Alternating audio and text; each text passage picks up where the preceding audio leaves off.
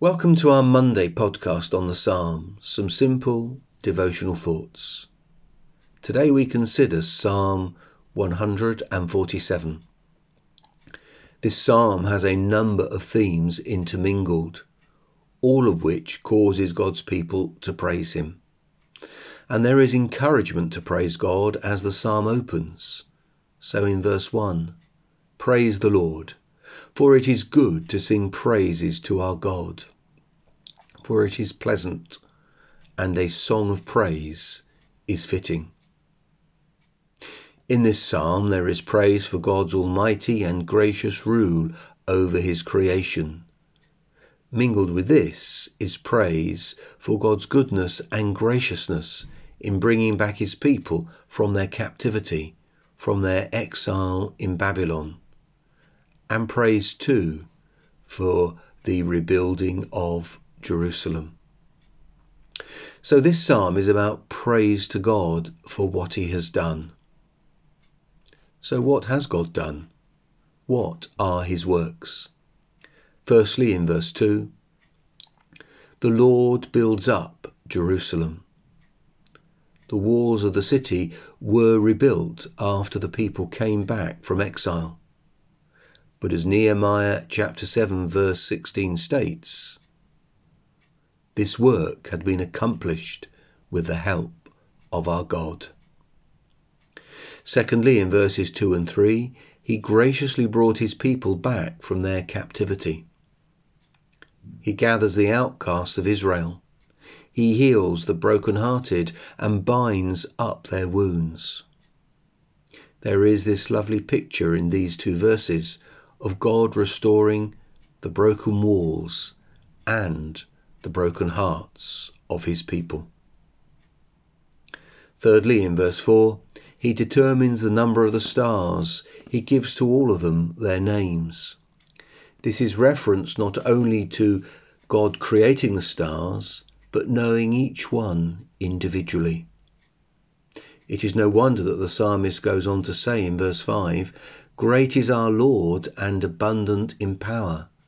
His understanding is beyond measure. God is above and beyond truly finding out. Fourthly, in verse 6, he rules over this world in which we live. The Lord lifts up the humble, he casts the wicked to the ground.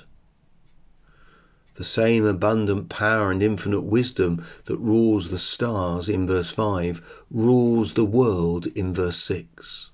And God rules with grace and justice. Fifthly, in verses 7 to 9, he provides for the needs of all that he has created. The word he coupled with the words clouds, rain, grass, food, show that God is in charge of the processes that provide food for all living creatures. Such a great, gracious, and good God can be trusted with our lives, which is why in verses 10 and 11, what delights God is not animal or human strength, but those who fear Him and who hope in his steadfast love. And then the theme of what God has done is repeated again. Firstly, in verses 12 to 14, there is direct reference to the rebuilding of Jerusalem and the bright prospects for the restored nation. And secondly, in verses 15 to 18, there is reference to God's power at work in creation.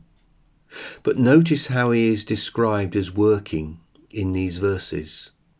He is described as working by his word, through his word. In verse 15, he sends out his command to the earth. His word runs swiftly. And then in the subsequent verses, we see his word at work in creation. And then finally, we come back to his people again, because in verses 19 to 20, his word, which in verses 15 to 18 accomplished his purposes in creation, now guides his people Israel in the proper way of corporate behavior in the nation. He declares his word to Jacob, his statutes and rules to Israel, He has not dealt thus with any other nation. What has God done? What are his works? His almighty power and infinite wisdom in creating and in the providential care of all that he has made. His almighty power and graciousness and goodness in the restoration and care of his people.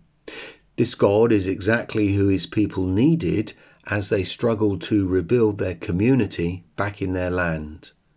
This is the God we need as we struggle in our lives day by day. Join me on Wednesday for Psalm 148.